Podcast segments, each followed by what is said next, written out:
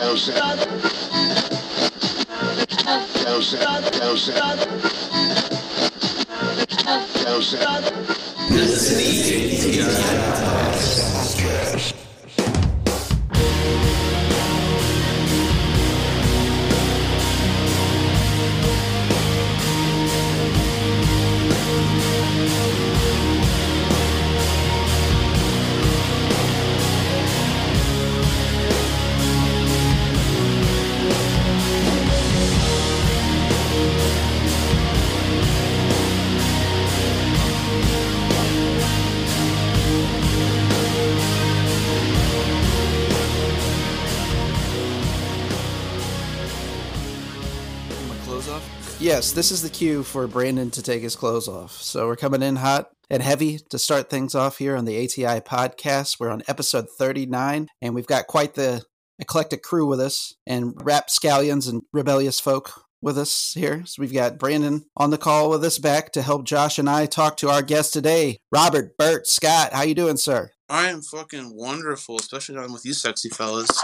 Yes, sir. We, we appreciate you. Oh, we're doing fantastic, sir. We appreciate having you on. And uh, of course, I know we've had many DMs back and forth, but appreciate your submissions to the to the Cato episode as well as our uh, Fourth of July. You had two pretty entertaining stories to share with everybody for Fourth. Oh, the Cyclops, yeah.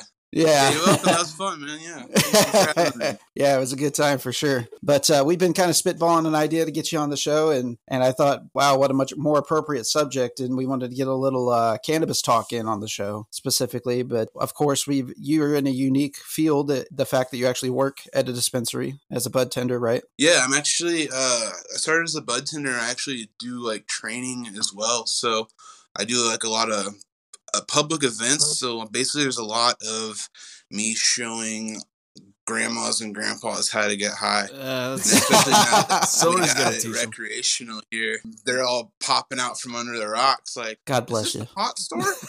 And I'm like, yeah, let's sit down and talk for like 45 minutes about how I promise you won't OD. So, Yeah. yeah, Which I'm sure is a real thing that they're really concerned about. all the fucking, yeah. I heard it will raise my husband Dicky once more. You'll get to see my saggy titties actually as a perfect specimen. It turned my son gay. also, my husband's gay, but I've turned him throughout the years. Little amounts of cannabis here and there. Sprinkle about like catnip. Lots of medical doctor prescribed medication, the anti-gays. It's what Pence uses.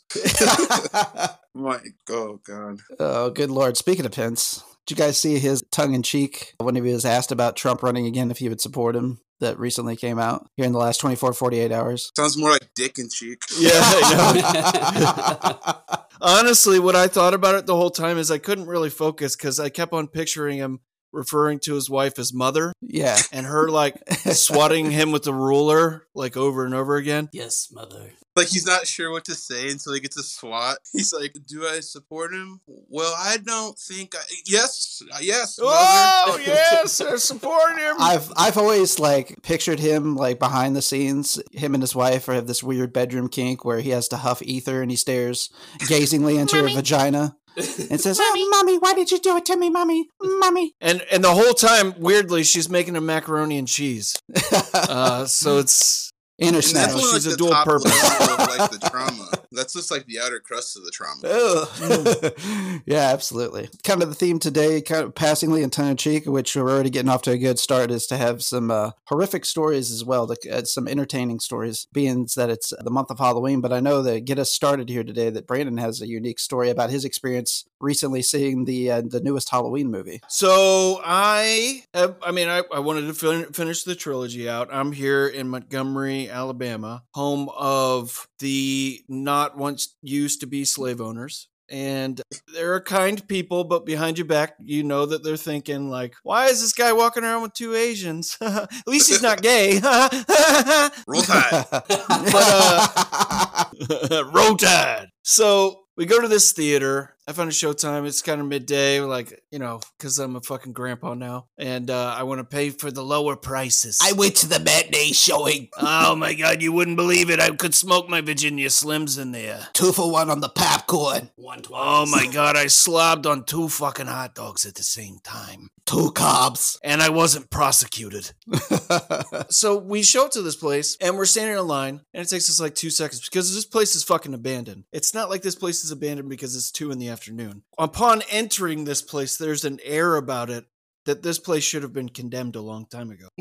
oh, nice mildew smell in the air. We already have tickets, we just got to print them off. Yeah, you're committed, bro. At this point, Its its prime time was maybe 91. 91 was a good year for it. And we we walk in and the first thing that I'm asked is, "Can I see your ID?" And I'm like, Does he look like a child? I know, I know, I look, I know, I look young, but I'm like, I got like five o'clock shadow going, everything. I'm like, yeah, whatever. I hand it to her, and the whole time, every time that she's like conversing with me, she responds with, "Okay, baby cakes. Okay, baby cakes." Southern She doesn't- hospitality. Yeah. And I'm like, "Uh, baby cakes is a little bit much. I mean, baby toast, maybe. I'm flat. Uh, there's no cake about this shit whatsoever. Did she ever work in Bless Your Heart? Uh, I'm sure she did. Everybody does, and Because everybody You know, knows like- that that's South for fuck you. South for it's South for. I'd like to put my two largest fingers in your butthole. But yeah, everybody finishes up. I'm with my other friend. Let's call him Scotland, and two small Asians, and who look kind of like kids. And they both had the same experience, like show me your ID, stuff like that. Uh, You must be this tall to enter. I mean, they do. They look like kids. They're youthful folk. I mean, they're majestic. I've always talked about Asians like they're majestic, fucking ancient people.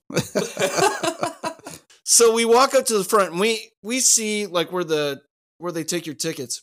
We see this like tall black guy talking to this like 15 year old little small kid. And he's like giving him the rundown of the job. And his first day is like on a Saturday. oh, God. man. And everybody else is wearing like AMC clothing, right? But this guy turns around and he just has a security from like a Walmart security shirt on or something of that sort. Like he, he just got out of his other job because he's on parole. Or I don't know. Why you say that? Uh, just shut the fuck up. because he was not in the same attire. He was not in the same attire. It was just weird. It was strange. And he looks at one of the small smaller Asians and goes, Why, honey, how old are you? And she goes, I'm 28. I guess that'll do. And we walk in. what would not have been an acceptable answer to you? you think would have been like, no. Like, what, what? I mean, I immediately took like, took that as if it was like borderline too old for this guy. Like, he's not about it.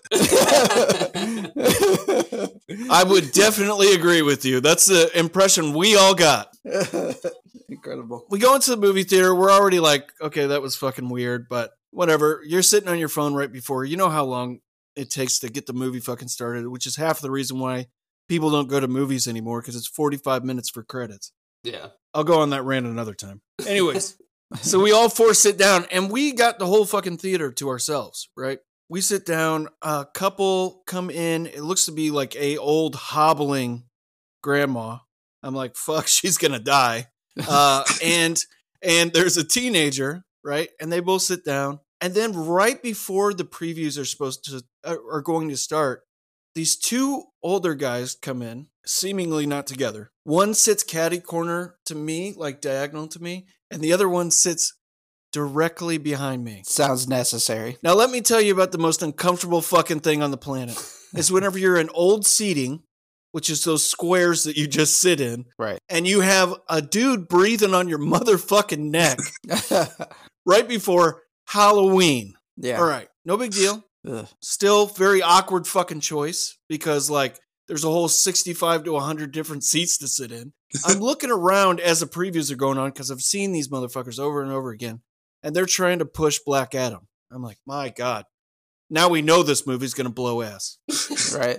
And I don't know if you remember, Bear, but I was in Colorado, in Denver, the same time that the shooter Yeah. went and shut up the whole theater. Oh, Right. One of those intricate evidentiary details is the fact that the exit door is six inches open, Oh, just like that, just like that theater. Yeah, see, that's sketch. I don't know about that. So I look at that exit, and I'm like, "Oh God!" right. I look down at the floor next to me, and it's riddled in popcorn, trash. Like I'm like, I'm in hell. This is this is hell. This is there is no other way that this could be placed at anything else. All right. So we start. About 30 minutes in, grandma gets up and she disappears for 45 minutes. Jesus. So it's just so it's just the little girl sitting there. And by little, I mean she's like 15, 16 years old. Immediately as soon as grandma leaves, she snaps a picture using flash of the TV or the movie screen. And then proceeds because we can all see it. It's stadium seating. Then proceeds to snap it to all of her friends. Uh. now, I forgot to tell you, this movie, uh, the projector is such poor quality on the bulb that I can see the silver by about a foot around the whole screen. Oh wow. The exit light by the door that's ajar, that is a serious threat, is shining brighter on the screen than the movie. Jesus. Okay. I'm like, oh, fuck. We're in for a ride. The next thing that happens is this little girl decides she hasn't done enough yet. She hasn't done enough at all. So she randomly starts murmuring to herself.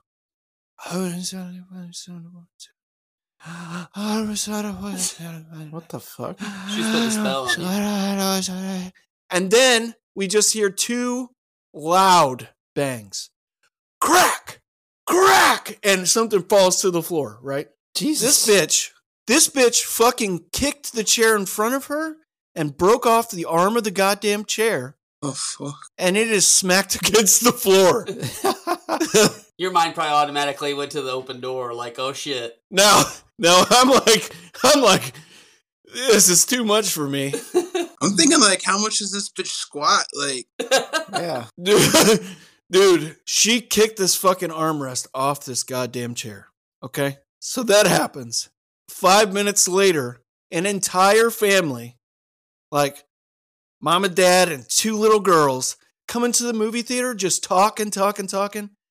And then they're like, oh, girls, oh shit, we came into the wrong movie. Come on, girls, let's get going. Let's get going, girls. Come on, girls. No, honey. Come on, girl. Come on. And this is just like they were walking down the hallway, not seeing or hearing the movie, I guess, Jesus. and still are talking during the movie. Uh-huh. Okay. What an experience.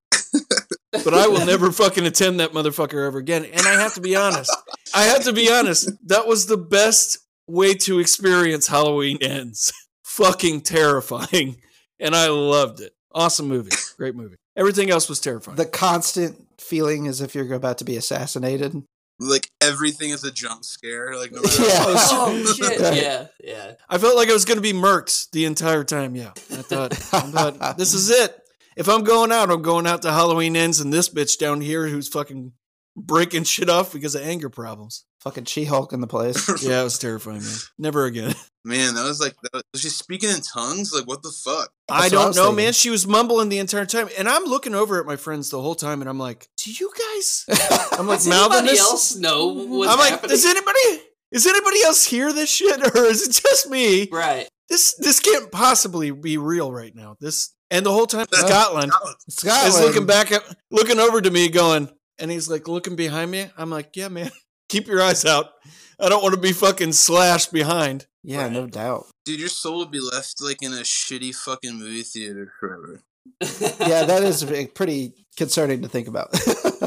I wanted to talk about how uh, we all actually met Bert, actually, to kind of tie things back into the show, too. So I know, like, my earliest memories of seeing Bert around was certainly at shows. right. Yeah. Uh, is that kind of how you remember it, Bert? Yeah, yeah. For the most part, uh, yeah. We we started getting together at shows. We hung around a lot of the same people for a long time and kind of always Right. circled around. You know, and, you know, and then once we end up like hooking up some of these shows, you know, it was like pretty much instant. You know, Now let me ask you something. Do you uh Yeah. do you recall being at the it was supposed to be a I Wrestle the Bear once show at Barbaritos? oh fuck, everybody was supposed to talk about that fucking show. Oh, Yeah. God. I There is always a story Yeah. about that show. Okay, dude. so now I had seen you around a ton prior to this, but Brandon and I and Ridge were in a band at the time that were playing that show. It was us, Sinope at the time, and we were playing with I Wrestled a Bear once and Duck Duck Goose. Well, Duck Duck Goose didn't show up. I think Brandon Boyd's band played that show too. Oh, what was Uh, but I don't remember the name of them. Brandon Boyd's band, that metal band, Lilith, maybe.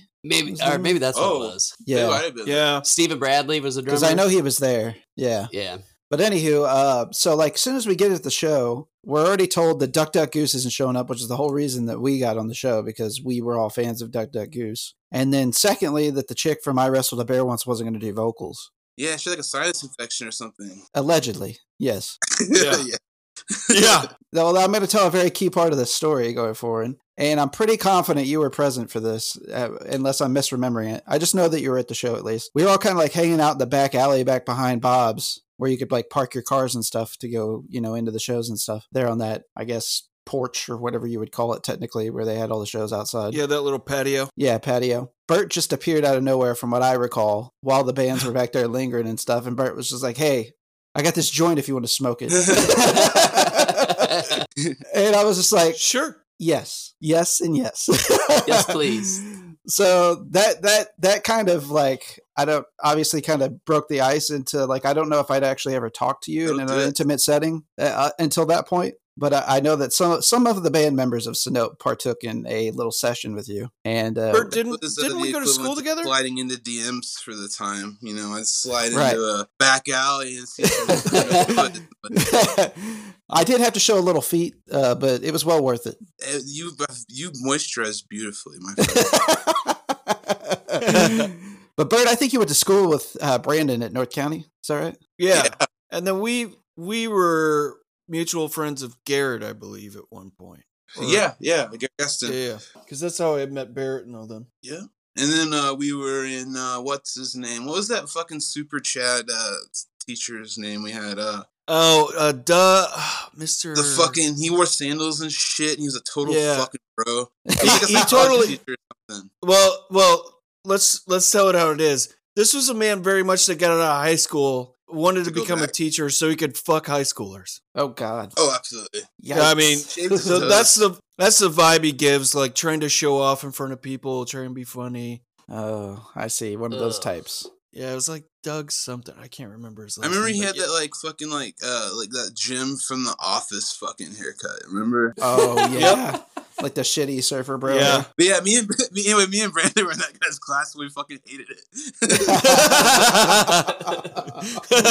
yeah, that shit was fucking hilarious. Actually, I I miss all of those times seeing all those goddamn wavy haired motherfuckers. This is how you could tell this motherfucker was out to bang little girls, is because he had the same haircut that all the fucking jocks had. Yeah. So he got out of high school and went directly into this bullshit. he wore those fucking shell necklaces. Puka shell, puka shell necklaces. Yeah. Oh yeah. you know what I Yeah. like about these Cool. high school I could see him like school lets out. He goes outside, Yeah. takes his shirt off, starts tossing the pigskin with the bro- with the boys. You know what I'm Yeah. saying? No, it's was hacky sack, bro. For the time. Oh hacky yeah, sack. He, was was, he was a hacky sack guy. He was a hacky uh, sack. Oh, a hacky sacker, is that as we call him. Girls, you guys want to find out about your inner your inner self? I'll Let's show you. together. Let's meditate while you stick your fucking hands around my cock and pull, pull on my prelapse butthole. Fantastic. Yeah, yeah. I, I failed that class. I, did, I didn't pull it right. I- evidently, he, he pulled it in the opposite direction. the he said south, not north. Yeah, I'm like terrible with directions. I couldn't remember which other. turned around. oh, that's great. That's good shit. Christ. Well, I know that uh, we all kind of ran back into each other too outside of just the shows, you know, the Cato parties, the infamous Cato parties. Oh yeah. One of the last times we all hung out together was with Cato at, at my apartment uh, there that was uh, across from the state hospital about 10 years ago or so.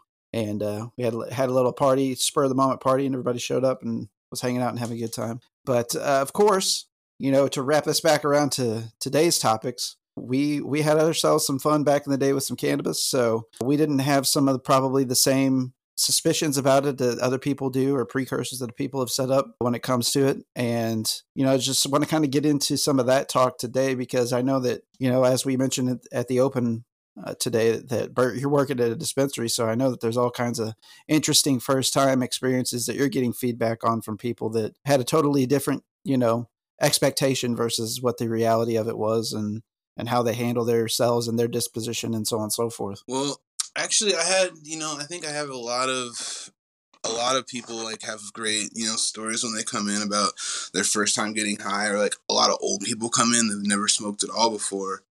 Um, I had a lady the other day though that just didn't listen to anything. I guess. um, because it was her second. I didn't get her on her first time in. I got her on her second time in. Her first time in, she said, uh, Your giggle, man. You know, she was excited. They talked with her for a long time. You know, went through the options of what you know the flower and everything on you know, how it was going to make her feel. You know, like everything you know to expect for a first timer, right? Right. How to do everything. Uh, she comes back and she's like, "Yeah, I don't. I want to try something else." So I got it and like I was like, "Okay, cool." And uh, I was like, "What didn't you like about it?" And she's like, "It just I didn't like the way it made me feel this morning when I smoked it last night." And I was like, "Well, or when I had it last night." And I was like, "That doesn't that doesn't sound right." And she didn't fucking smoke it, dude. She fucking ate half of a bud because she didn't have a lighter. and Oh I my was God. just like, "What the fuck? Like, who told you to do that?" And she's like, "Well, nobody." oh my god I get a lot of that shit, dude. I get more of that shit than you think. that's crazy And that it's like it's okay because it's like it's funny. But what's not funny is something I found out that broke my fucking heart getting into this fucking goddamn industry. Is uh we have weed Karens. That's a thing. oh And really so Oh my god. Did you even consider that being a possibility Are you like? I'll let you describe it first, because like I think I've met a couple of these in dispensaries before. oh man, they're usually the ones that come in like in yoga pants. They're usually coming from yoga and they're mad, but they're like not. I don't know why, because it's like they shouldn't be mad. Uh, you know, because it's yoga. right Yeah. well, and they're buying weeds so you right. Yeah, they'll like buy pre rolls and like smoke like three quarters of it. And be like, I didn't like this, and it's like, come on, like, like I still, Yeah, my right. mind has like I have to catch it sometimes. My mind will still flash back to like, you know, like street days where it's like, are you fucking serious, dude? Like, Right, right. Now, I, now, the reason I said that is because like a couple weeks ago, I was in a dispensary and there was a lady in there very similar to how you're describing her, and she was uh, arguing that the prepackaged amounts that she was getting was not 3.5 grams. She was saying that she That got sounds like 2.7 grams and she was supposed to get 3.5 grams. So she was flipping her shit while I was in there oh wow over an eighth. But yeah, cool.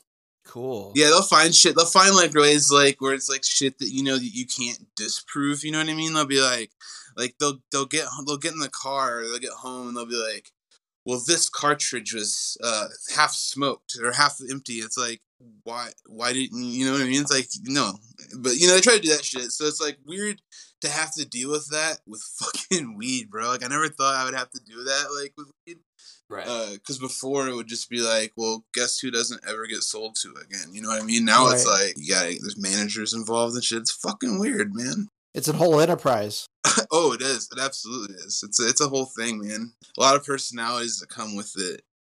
What when when you had first uh, smoked your first time? What was that like for you? so actually i'll tell that that story was it with and me? i think you may have been there yeah it was uh, the three of us actually you Yeah. and brandon Yeah. oh, Um, okay. This would be great. So this works out perfectly. I I have to give a backstory first. So of course I grew up United Pentecostal with apostolic uh, doctrine. So it's basically like a cult. you know, like you can't wear shorts, you got to wear t-shirts, you can't wear sleeveless shirts. As far as the men are concerned, you have to keep you know shave facial hair. Can't like swim with girls or do any activities with girls that would cause them to have to be like in revealing clothing or anything like that. Like just a bunch of that's just like the men's side. The women, they don't cut their hair, don't wear makeup, don't wear jewelry, da da da. Men don't wear jewelry, yada yada. So yeah, I basically live my life like that. Can't listen to secular music, can't watch secular movies, all that type of stuff. I lived my life like that till I was like 16. So like my my childhood, even though I had like secular friends and went to public school, Like it was kind of this constant conflict of like, oh, this is everything. Everything bad equals you going to hell immediately. You know, it was just it was there was no gray areas. Right. It's psychologically attached to all that. Right. So Yeah. as I started getting out and playing music when I was like 18 or so, like outside of school functions and going to shows and stuff like that, is where I started to get experiences with stuff like this or that. So first time I had a drink, I was like, oh, this isn't so bad. So I had a very similar instance when it came to with weed, although I felt myself kind of hanging off on that one for the longest time because you know you're ingrained in your mind to think that weed is this gateway drug and that's how it was marketed for years a part of you know some of the campaigns that were taking place specifically by the tabasco industry I thought you'd said the Tabasco industry. I was thinking that I- big, big, spicy, spicy sauce. my sauce. inability to talk sometimes i might have said tabasco who knows I uh, the tobacco industry but yeah Tabasco sauce was attacking us. and i do put hot sauce on everything so there's that yeah, fuckers. but yeah, so like I just thought I would just always like stayed away from it because I was like always afraid of being like people that I knew in my life that, you know, yeah, they smoked weed, but then they went on to do harder things. And it's like, it's not that. You know, whenever I smoked the first time, I was just like, well, this isn't so bad, first off, you know. This isn't what people are making it out to be. You know, so it, that that right there just like I, I just wanted to do it again and again and again. So yeah, I, I, that's the simplest way to put it. But it certainly is not the prejudice that gets built up around it and, and and the things that you've heard over the years without question so that's kind of my first experience it was kind of i guess maybe the most simplest simplest way to put it was like i had these blinders on and that experience kind of widened my worldview in some respects you know Yeah. Makes sense. but uh, yeah i was with brandon and josh and we were in our shitty ass apartment and Yeah, I just watched them. I didn't. I think yeah guys- brandon had nothing to do with it he's a good christian boy I'm still looking forward to my first, uh, what you call a spliff. what are these things you call spliff, sir? Uh, I'm I'm looking forward to that eight years from now. Yeah. No particular reason, of course. One day, son. One day, Yeah. my child. We'll start. We'll start you at the CBDs. Uh, yeah, the CBDs or hemp oil, if you will, yeah. the hempsters. Nothing wrong with that. Bert, when was the first time that you smoked? My first time I smoked, I was thirteen. Oh wow. Damn. Uh, yeah. I uh, I smoked by myself actually.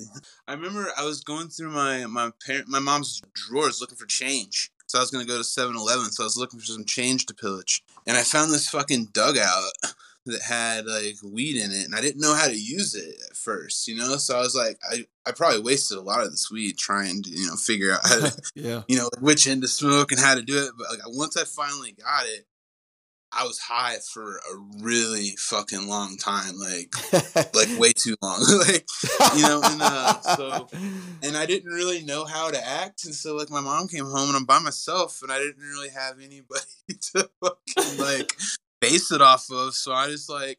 She's like, "Hey, how's it going?" And I just kind of like slid past her and went out on my porch and grabbed my skateboard and just took off. And uh, that's, that's what I remember about my first time. I was like just ditching the house because I was like, if I stay quiet, she won't see me. Maybe she won't know. I was like, I just might as well just run. Josh, what was your first experience like? Um, first time I smoked was with our mutual friend Tony. Of course, we uh we bought a small little bag off of a friend from high school and uh, went to a party and got really drunk, which which was a terrible idea. Got like really like almost blackout shit faced drunk, and then was in my friend's bedroom and they decided to turn the lights off and they had one of those what do you call them like uh flashing lights Like a strobe light? yeah like a strobe light Oh fuck me! Yeah. yeah and we I don't got do good That's lights Puke anyway. City for me, man. Exactly. We were drunk and then we smoked and it was bad. It was a bad experience. But then uh, the funnier part of this whole story was is we still had more weed left and we had it in like a little pinner. It was like a tiny little joint. And Tony had a Volkswagen Bug at that time. And I don't know if you know this about Volkswagen Bugs, but they all have a vase in them right by the blinker Uh, where the steering wheel is, and that's for flowers. And every bug is made that way. What? They all have them. Yeah. So our dumbasses Dude. driving home that night decided to put that pinner in that vase in there right there by the steering wheel and go into his house and crash out. While his mom worked at the prison, she woke up the next morning and took his car to work and comes stormed in the Oh, house with a fucking joint in her hand and kicks open the door and she's like, says his full name. She's like, "Get out of bed! What is this?" And he fucking leans up, and he's like, you know, all hungover Oh, and man. fucking shitty, and he's like, "Looks like a joint." She's like, "I know it's a fucking joint, motherfucker. Why do you have a fucking joint?" The whole time I'm rolling, dude. I'm in the corner just laughing. She looks at me and she goes. And if you keep laughing, I'm calling your fucking mom too. And I was like, oh god, dude. I was like, don't call my mom because it was like a big no no then. You know what I Yeah. mean? So, but yeah, we were young. I think we were 16. So that was a memorable experience for me. and bring that up to present day that now that your mom is a regular uh, cannabis Yep. medical cannabis patient. Yeah, her So- and her uh, fiance, they grow. They're you know they they Yeah. have their cultivator license and uh, they're both medical patients. So yeah, they do it hard, man. They go hard. If only people would just do that.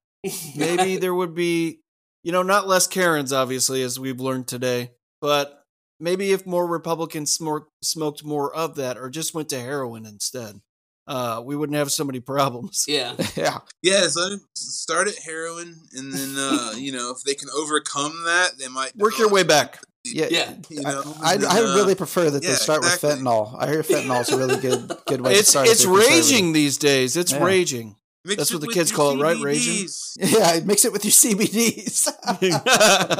It is funny though that you know there's a lot of states that are recreational and you know medical and stuff, but you're still seeing these big media corporate like companies that are tied to government uh, entities reporting stories about you know concentrates being dangerous. And you know it's it's funny how you still see the right pushback on which I mean I can agree if somebody's messing with some stuff that they don't know what they're messing with like where they call it tenacure and stuff like that I'm sure you can get into some situations Sure. but not to the It's extent kind of a fine line, man. Honestly, with that one, because you want there to be like a standard of quality for sure, to where you know that people are like making it safely and they're not gonna like put in any kind of like solvents Formaldehyde or something some shit. gonna fuck somebody up. like these guys that are making it at home on their stove and shit. But also, you don't want to have too much overreach where they're like, you know, actually having more of a say in your product either. Right. You know, you want to have it kind of at that level. So that's what the, you know, the, the whole problem is with the whole industry, really. I mean, is everything is such a give and take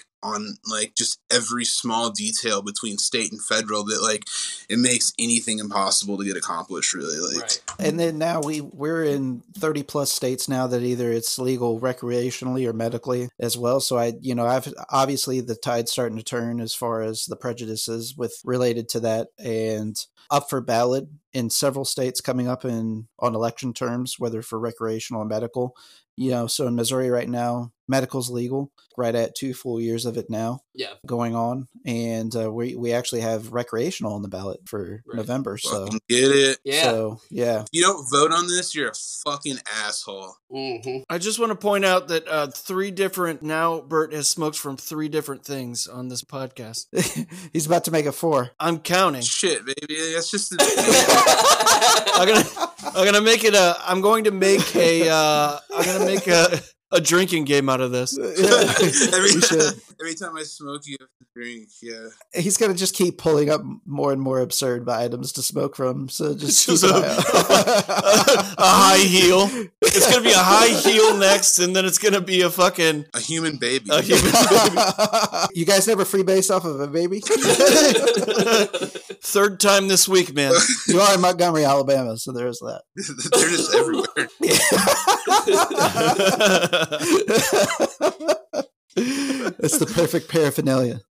Even still yet today, though, there, there's still some prejudice behind it. And it seems to, you know, the majority of, I think they even took a poll to see here in Missouri where they're at with going to recreational. And it was like well above the 56 percentile. So if you're talking about like that in any election, that's considered a landslide. I can't remember Yep. the exact st- statistics, but I'm pretty sure the medical marijuana vote was the largest passing, largest passing Ballot measure, ballot measure that's Yeah. passed since like the 70s in Missouri, with the largest approval from citizens. So Right. that's a And good I think it was like forecast close for. to 60%. That's a good forecast for the, the recreational for me. Well, if you really sit and think about like people that you know in general, like even if you're thinking about like people your parents' age, like really think about it, like you probably know more people that smoke than you really don't at this point. And so Or at least have for sure. or at least have or you know and are you know are actually like open to it you know so I mean, a lot of times it's just a matter of like getting people out to vote and actually showing those real numbers. Right. Absolutely. Right? It- yeah.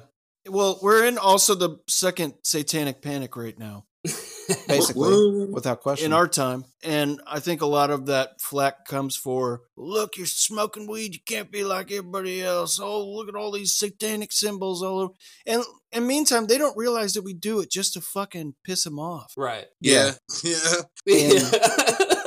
If I believed in Satan and then didn't believe in Jesus, I'd be kind of just, just as, as bad equally as them. stupid. Right. Right. Yeah, Right. absolutely. And uh, you know, there's there's a rising agnostic front as well as atheist front in this country eh, too, and that has a lot to do with it. So they're looking for blame. They being the the folks, evangelicals, you Right. know, Christians, conservatives, if you will, paint them all with the same brush because they're they're usually all the same thing, right. uh, or in some Yeah. some shade thereof. But you know, the they majority of millennials are agnostic or atheists, and I think the ruling class is just more fearful of yeah. losing power to that than anything. Well, that's that's a lot of what's going on. You know, Exactly. especially when it comes to in particular like mexican americans you know Right. like the, Yeah. there's many forecasts that you know within our lifetime that 30% of the united states population is going to be uh, latina in some way good. We'll get some shit done. absolutely the, the hardworking folk Absolutely. unlike us whiteys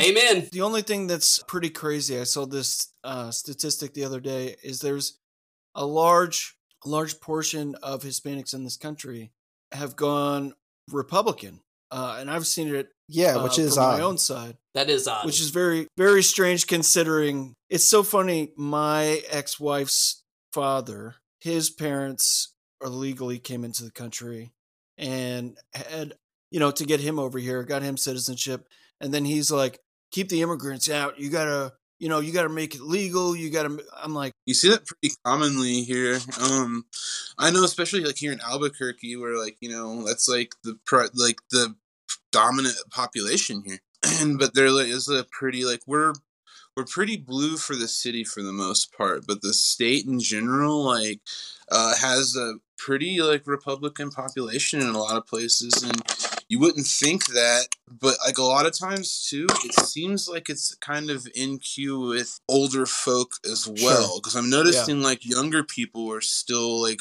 just like you know with the trend, still leaning more you know right. left like liberally um within voting and you know in general here. Product of the culture too, like of these people being trying to intermesh themselves in the culture and trying to fit in and not trying to be, you know what I mean? yeah it's kind of like Yeah. a culture appropriation you Right, know? exactly. Are they saying, okay, well, we're just going to do with what everybody in, in our community does because we don't want to be the oddball out? You know what I mean? Does you think it kind of seems like a Stockholm syndrome more so. hard for me to say because I'm not actually like a part of that community, but I will say like if I, if, it, if it were black people uh, acting like that, I would definitely not be cool uh, about it. I would have you know Yeah. some some you know uncool things to say about it just because that's my fucking people. right? Right. So I- I mean, I can't really say too much about anybody else's, you know, just for sake of. You know, I live here, and I'm not gonna have everybody beat the shit out of me. no i hear you yeah, but uh you know i i it's kind of interesting though to say like i said but like you know like most of the younger people like i said are i know here definitely more on the on the liberal end of the spectrum Well, let's tie it. Let's tie it into you a little bit more personally, Bert, because you were you lived quite a bit of your life in the Mineral Area in and of itself. oh yeah And you know, as being a young black man in the area, I'm sure that there was a lot of prejudice that you ran into. You know, especially if you were uh, any suspicion of you smoking marijuana or the marijuanas or having all of the marijuanas. oh dude all the time uh i remember like a lot of the time like i was always the one like you know everybody like assumed like i sold weed you know because i fucking did you know so uh, and so but, you know that was fine you know it was fine it was Uh, fine. No, it wasn't. No, fucking, it sucked. I mean, it Yeah. fucking absolutely sucked. But that part on the other end of it, though, I was just a lot smarter of it on that end because everybody else down there seemed to network a lot together as far as like everything they got. Like, there'd be like one person would get something from, you know, somebody in St. Louis, they got something from somebody in California. you know, and then that person in St. Louis would get that to, you know, like six or seven people and fucking, you know, they'd get it six or seven people in Farmington and like, you know, five or six people in Cape Girardeau, you know. Right. And so then like, all that shit from like all that, you know, so that's a lot of people tied to you should something, you know, happen to somebody, you know. Right, right. And so it was just smarter just to not fucking do that. And so I know what I was doing is I was actually just doing everything myself. And I'm just gonna take a break just real quick to say Yeah. I can say this kind of stuff because it's past the statute of limitations. I checked on it before. Right. We're good guys. Fuck you, feds. Yeah. uh, but yeah, and so I mean with that, like it was just like it was just a matter of just being smart really than anything else. I mean, like, yeah, I mean everybody's gonna be looking at me no matter what, because I was like, you know, like one of the few like Minorities. black dudes in town, you know, is like, you know, pretty well known, you know, so obviously like there's gonna be eyes on me no matter what, but it's just a matter of just like being smart about like, you know, what I have on me when who's, you know, looking.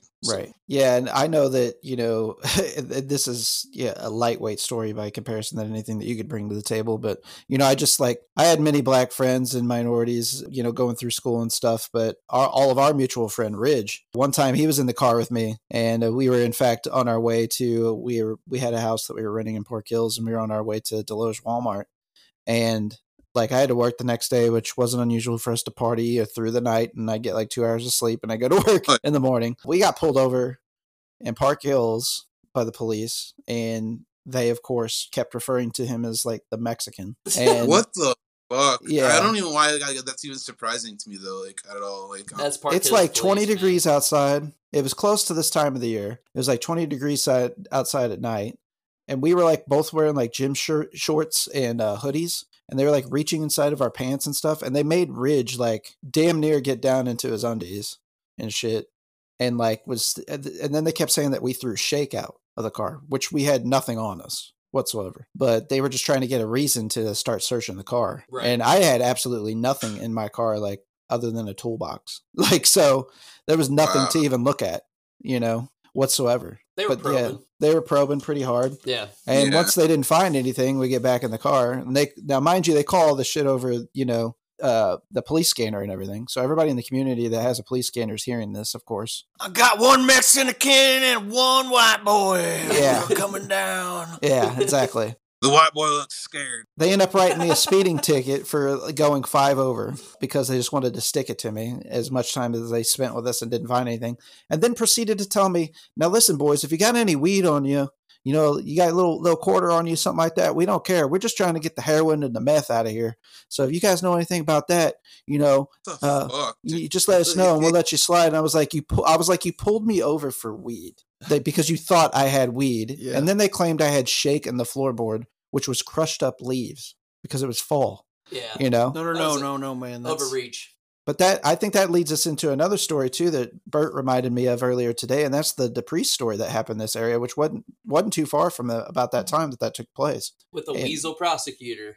Yeah, with the weasel ass prosecutor Jerrod Mahurin, who I think is pretty popular. Yeah, dude can suck my fucking dick, dude. Absolutely. Jared, it was uh, brother and sister, you know, the the, the DePriest were, and there was like national articles even written about them. Huffington Post covered it. Yeah. Uh, Newsweek, I think there was an article there. I mean, you can just Google it; it's pretty well known in this area. Outside of that, but you know, they tried to essentially law enforcement tried to paint this brother and sister who had an apartment together as running a major operation.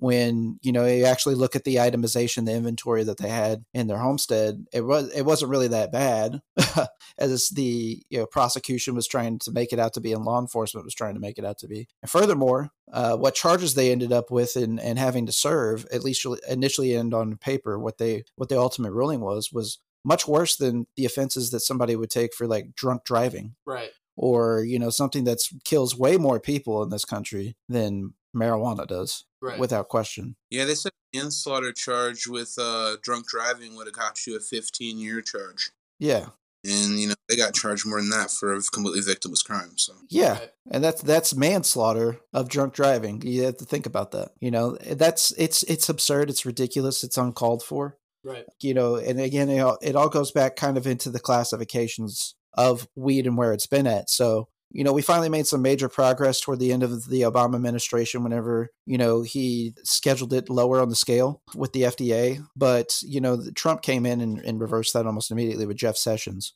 and they made it on par with heroin as far as scheduling classification again. Yeah. And which is absurd. You know? Absolutely absurd. It- yeah. There's no they are not the same drug. They're nowhere near similar to each other outside of the exception that, you know, they both create an excess chemically of dopamine uh, you know, in your brain as far as the chemical effect that takes place. But other than that, there's really no relation. Wouldn't you think that they'd want to keep us fucking high? Well, that's yeah, that's what I would think. You know, keep them sedated. You know, that's kind of Yeah, keep them fucking like sitting on their couch, like what they perceive getting high is. Sitting but on a the lot of it has to do like yes a there puppet. is some religious you know taboos tied to it but it's more about especially people at that level the tobacco industries are in their pocket right. and the tobacco industries which you would think would not you know be turned down to it because you know you think well then just the tobacco industries can get into it but tobacco industries make their money on tobacco. And so i actually just saw this this recent article here. Tobacco consumption's down 30% almost now in, in the most recent study. So not only are less people smoking, but obviously with basically the illusion was that with more legalization and access to marijuana legally, that people are not going to consume cigarettes or at least nearly as much, which is pretty fair. You know, there's also this other front of, you know, you have to address, you know, vaping's become a little bit more convenient and popular. A lot of places have ruled smoking out of their institutions, you know, restaurants, bars, that sort of stuff. So it's ultra inconvenient, even more so nowadays. And the fact that just like everybody's more educated about smoking tobacco and all the bullshit that they put in it. It'd be one thing if you're growing a tobacco plant in your yard, drying the plant yourself and smoking it versus what you're getting manufactured from, you know, Philip Morris or whoever the fuck the, you know, major manufacturer is nowadays when it comes to tobacco in particular. But I think it's still Philip Morris, yeah. to walk this back around to marijuana though is that you know again as it's becoming more legal and, and those prejudice and walls are starting to be knocked down people are starting to realize that it is an alternative to what you know like for me for example i used to smoke cigarettes and a lot of smoking cigarettes was a stress relief for me in particular Yeah. it was extremely minor it worked Absolutely. but it was almost kind of like a self-fulfilling prophecy in a way because you know a part of nicotine withdrawal and addiction is that you would get even more anxious and nervous if you would go long periods without. So, you know, for somebody who has anxiety, such as myself, you know, it like it does it would it doesn't really help you actually in the long run. It feels like it does in the short term, but it really doesn't. So, like, whereas something with eh, with regards to medical cannabis or legal recreational cannabis in particular, those are alternatives that people don't realize to such ailments, depression, insomnia, you know, anything like that. You know, they give it to cancer patients for if I they can don't have an speak to that. appetite and, and, and help with tumors and things of that ilk. Yeah. You know, there's lots of amazing studies surrounding more specifically like special needs folks and helping them in particular, you know, people with rheumatoid arthritis. I mean, there's such a wide span of things that marijuana is good for. Right. and uh women actually uh too women's health i mean a lot of Absolutely. times people forget you know like when we're thinking about you know medical issues like women are severely like overlooked like as far as like pain that comes like you know like monthly like Right. you know with um, with menstrual situations we have a lot like you know like with cramps endometriosis things like that Right. and so we actually have a lot of options as far as, you know, help with that too that a lot of people don't have like, you know, so that's one thing that's been like really helpful for a lot of people too that like that's the only relief they've ever gotten. So, you know, that's a big part too that people like uh tend to overlook. And uh, whenever you say we have options, you know, another thing that folks don't realize, you know, whenever I was just a kid and just getting a fucking joint where I could get one, quite frankly, I wasn't worried about what strain it Yeah. was, it was or dirt weed, baby. you know, most of it was Yeah, what we it was would like- yeah, nowadays yeah. call dirtweed, yeah, right? Reggie. For example. But Yeah. the also the just the odd thing of us talking about this too, you know, we have to think like I don't know if many people realize this, but our country literally was built on hemp plants. You know, George Washington himself, he was a hemp farmer. Uh, the king actually made a mandate to the colonists to grow more hemp here. That was a part of the industry that built like that was literally what our country was built on was hemp plants. And people don't realize that, you know. And so it's so, like even more absurd that we have to like make a case for it, you know. I, I just find the whole situation absurd. You know, we we took such steps backwards. Well, they were. It's because Barrett, Barrett, Barrett. They were trying to listen. Hemp plants were a good gateway drug to guns. You know, you sell your hemp plants and then you get your Yep. guns. That's all George Washington was concerned about. If you would have said put it like that, then everybody'd be down now because it's guns, Yeah. guns, guns, right? Hey, you want a joint? guns. with free joint with the fucking pistol. Here's an AR-15 with the pre-roll. You get the CBDs, Yeah, and then you bear arms. But you know, I, was I was starting to make this point, which I didn't want to forget about the fact that obviously we've got such a rich history when it comes to cannabis, and we're going to litter some of that in here more and more.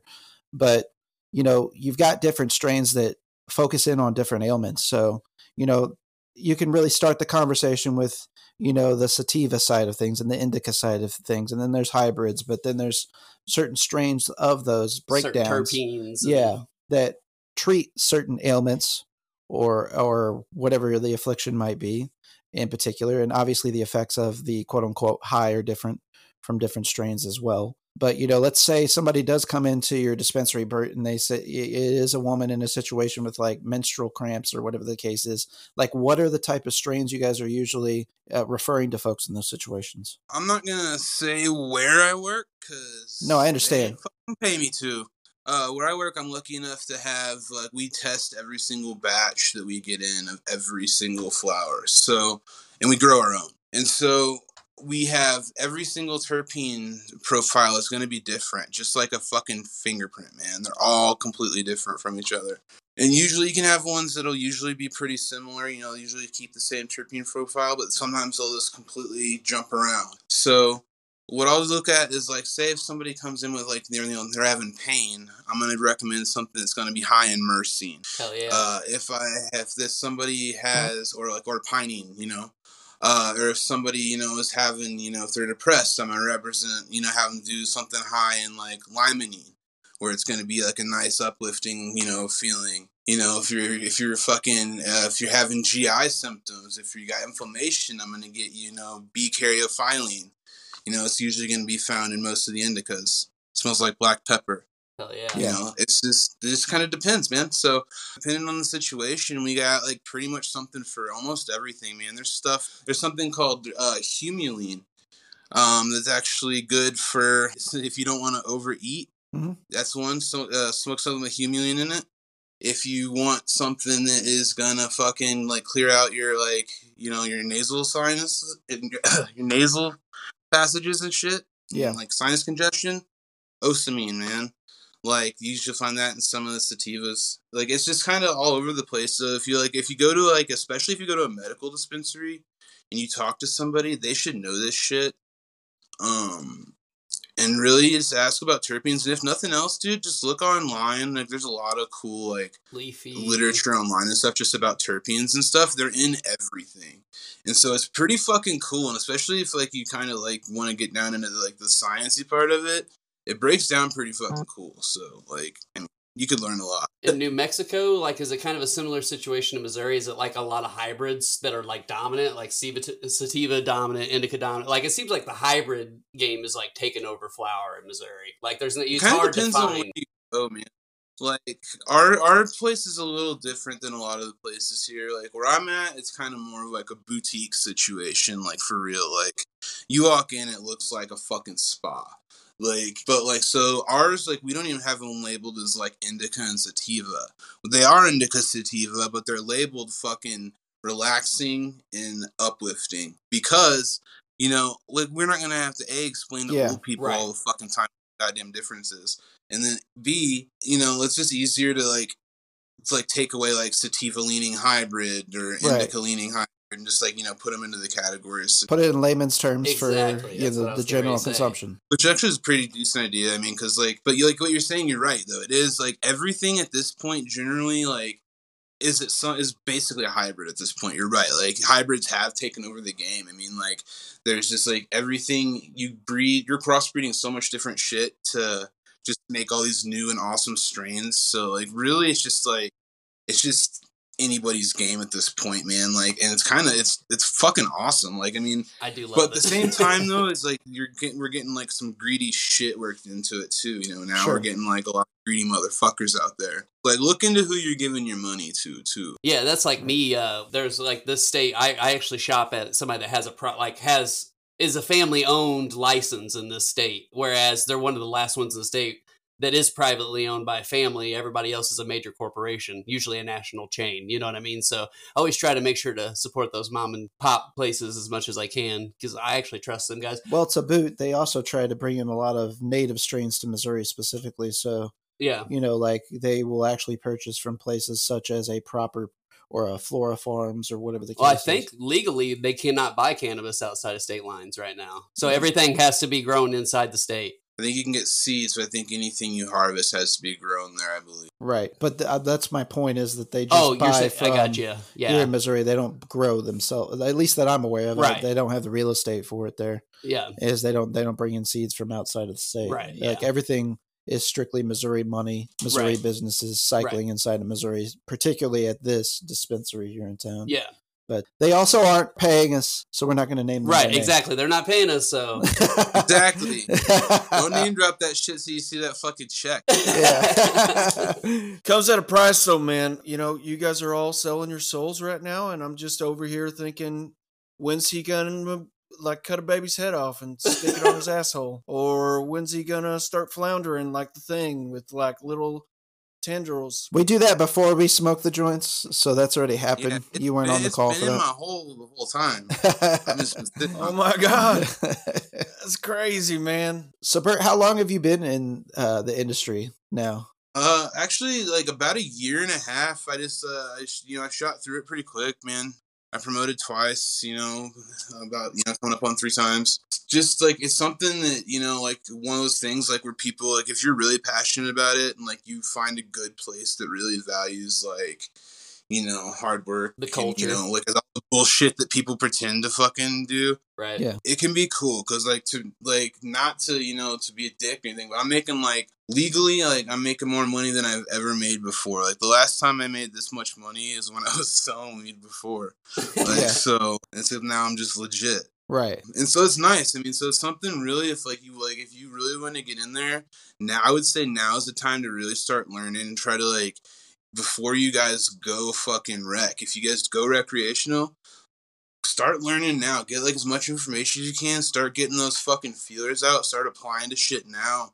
So that way you can get your foot in the door. So that way as soon as that shit opens up, dude, you'll be able to fucking fly through these fucking Yeah. The econ- economic impact of recreational is going to be Right. huge for the state. Well, uh, Colorado, which actually f- reported their first year in a, a loss of revenue from marijuana sales was last year, but that's also because it's accessible elsewhere Right. and not as many people are vacationing to Colorado specifically because of legal recreational there Right. and so on and so forth. But nonetheless, but just I remember that first year, I think it was whenever they reported what they received in tax dollars based on marijuana sales alone, and every state's jaws dropped to the floor. Oh yeah, they had a surplus of money. They had a surplus of money that they had to actually issue back refunds, didn't they, Brandon? Yeah, I think it was like 1.5 billion was made in the state of Colorado the first year. I, I'd have to check those numbers for sure, but that sticks out in my mind. Yeah, you were living there at the time. they put it into the school system, man. Like that's as cool as like a lot of these, you know, the Which we could benefit from here for sure. Absolutely. the tax revenue from that into the schools. And so, you know, so that's awesome. And then like one thing people also need to think about too is, you know, there's a lot of people in fucking prison right now that are in there for the same bullshit. And so like, you know, we're seeing a lot of these Absolutely. companies raking in millions, including the one I work for, so I can't say shit. But you know, making in millions and millions of dollars a year, they should be, you know, putting a little bit towards the, you know, helping getting those people take care of. Yeah, it's it's a sad deal. Like uh, I told Barrett, I think I told Barrett the story off camera before, but me and Ridge both worked at one of the prisons here in Missouri, and there there was a guy I knew at the one I worked at that was on his third strike. I guess he called it like it was his third felony, but it was it was marijuana, but I guess it was large enough to amount to ca- catch him a felony, and he got a really long sentence, dude. He's been in prison for years, and he's like in his forties. It's sad, man, over weed. I just I don't I don't understand. I mean, it's beyond saying. Obviously, we, none of us understand, but I, it, it's so crazy to me that such a harmless thing that would one would sit and just be in a form of ecstasy would just not that doesn't harm you any more than a cigarette would. Actually, cigarettes would hurt you worse. Exactly. Absolutely. I don't know. It's just one of those unfathomable things. It's hard to fathom, right? right? I think it's just been like Barrett said earlier. It's just been so instilled into our culture as a negative thing for so long that it's like hard to get over that stigma. You know what I mean? Like Right. we're finally starting to creep over that stigma. A well, whenever bit. you literally had campaign campaigns that were, you know, reefer madness, yeah, and Reefer things like Madness, that, uh, you the know, poster campaigns, uh, well known to have been funded by the tobacco industry in and of itself. Right. And you know, Oh, s- yeah. it's like some of the more important things to realize too is, you know, actually hashish oil was sold as a uh, herbal and medical remedy to a lot of ailments. And there was even ads. I think it was like Vanity Fair, which has been around forever. You know, in the late 1800s was even a thing. Oh, there was an ad for hashish oil look at some of the as a bitters cure all. that some of these people sold. Right. Dude, they had like cocaine in them, amphetamines, Oh, yeah. like Oh, yeah. Absolutely. donkey piss. I mean, you name it, dude. They had it well, in there, seventies you was know what I mean? rampant with it even still yet. You know, you have to think about in baseball, they used amphetamines constantly. right? Josh, I don't think you can talk man. about donkey piss. I think Alex Jones cornered the market on that. You can't talk oh about that. shit! I don't know. He's Mercury lost a and lot of donkey his piss. copyrights. He lost them with those suits, in those defamation suits. Is the gay frog patent available? I think he lost that too in the defamation suit. I want the gay frog patent. Definitely. How do we make all the frogs gay? I'll make an army of gay frogs. Alex Jones is pure bitters. But you know, another thing kind of historically that happened as well is, you know, whenever the Great Depression came along, there was a lot of targeting of minorities in particular because, you know, a lot of people came up from Mexico and were making good on cannabis farms in particular. And that's really whenever the prohibition of cannabis really kicked into high gear was post Great Depression in particular, you know, and there started to be some, you know, actual federal rulings and things of that ilk, decade by decade, getting clamped down more and more and more over the years. And eventually, and again, a, a part of what we talked to, you know, tobacco campaigns in particular, and tobacco, you know, that's one of the biggest industries that's in our government's pocket, has been for some Oh, yeah. time. You know, you talk about all the tobacco lobbyists and so on and so forth. It's one of my main arguments I for mean- getting rid rid of lobbying in Washington. Absolutely, which is a good precursor for ATI podcast for president coming up in a few weeks, FYI. Uh, as well as this discussion today. But it's just people need to understand that actually what what their prejudice are probably and largely of marijuana cannabis is been created by the government yeah. in particular Yeah. and the tobacco industry in particular. And yes, there is a religious segment of it, of it, but these things are so intertwined in everybody's life, so interconnected that really, you know, you can really draw draw the finger points back to those campaigns we talked about. changing too though because to an extent because like it should be. yeah it should but we talked about you talked about it being a good treatment for cancer my dad actually passed away in may of this year you know from colon cancer he was sent home on a friday he died on a sunday sent home on a friday on hospice died on a sunday so he didn't make it very long but my dad used to be a partier back in the day drank smoked weed did some uppers had some good times um, but then he found god became religious was a very religious man there towards the end of his life him and his wife actually i talked him into letting me give him an edible on the second day he was home from hospice. And dude, we he didn't take any morphine, no pain medications, no no in nothing. The only thing he ate that whole day was that edible, and it was like the best gift that we could have got because he was having fun, he was cracking jokes, he was winking, he was grabbing my stepmom and hugging her, you know, my nephew, you know, Well, you said the religious tide. Oh yeah, so you know, she even she because she is like hardcore religious, you know, and even she was like, you know, I'm so grateful for that day. Thank you for that. You know what I mean? Yeah, He was about it too because he was just trying to get any kind of relief that he could. So I was like, Dad, just Right. trust me. You know, you're dying. Just trust me. Let me help you. You know what I mean? So Well, I mean, really, it's a, it's a culture war, man. Because I mean, at the end of the day, it can be medicine, like in a situation like that, or it can be just for like a good time, like how we're sitting around right now enjoying it, or you know how I mean how I'm sitting around right now enjoying it. we pre-gamed. You know, I mean, like it just kind of depends on like how people like need to be tolerant of what other people are going to be using it for. However, on that note, I will say. I hate those fucking like fake stoner dudes. I hate people like oh, if you yeah. make your fucking personality about fucking weed, you get on my fucking nerves too. So Absolutely. fuck you too. I just wanted to throw that in there too, real quick, because that's annoying as shit. Be a person. I've always taken this strong opinion, and I'm sure that Brandon and I have had this discussion. Josh and I've had this discussion, and that is there's some people that have no business smoking weed, Yeah. And I don't think that weed, as actually a recent study shows, necessarily makes a person less ambitious. But if you have no ambition, it's not going to help you get ambition. Absolutely. No, it's gonna give you an excuse. Exactly, Exactly. right. Exactly right. It's going to make you feel cool around a bunch of fucking preteens that just learned about weed. And these occasional people that you hear about too, that they were hooked on weed or hooked on marijuana. That's a bunch of horseshit too. Yeah. It is Jesus non Christ. addictive. It's not gonna make or break you. It might spark an idea, but I mean that's not gonna be your whole creative force. Because if it is, you're fucked. Right. Exactly right. Again, you know, again, this is about breaking down some of those those incorrect preconceived notions about you know cannabis and what it is. And you know, there's of course different different forms that we've kind of alluded to here and there. You know, hashish, the the traditional flower. There's there's vape oils, edibles. You know, Yep. so there's a lot of different ways to consume. That's number five, everybody. That's You can five. actually. I've got other stuff, but I don't remember where it is. you don't have to prove a point. We believe you. Oh, we know. Oh, we know. I'll fi- I'll try to find it, but I'll forget what I'm doing. Yeah, I hear you. Now, this is a very real side effect, folks. yeah. Yeah. Yeah, this is the downside. this is the worst of it. You're seeing it. So let that let that be a lesson to you. yeah. Doo, doo, doo. This guy has just forgotten where his keys are. It must be Satan. He's possessed by the weed devil. yeah, the weed devils are having Devil's influence. lettuce, He's baby. gonna jump out the window any moment. Bert, let's hear some more crazy stories that you've encountered there inside of the dispensary in and of itself, or just even even in your previous uh, black market activities that are outside of the statute of limitations. okay, uh, I know that we had one. We had one recently. This guy, fucking, he's an old guy. Old couple comes in, and this actually happened to a coworker of mine. I just happened to be there, and I couldn't. I wish it would happen to me.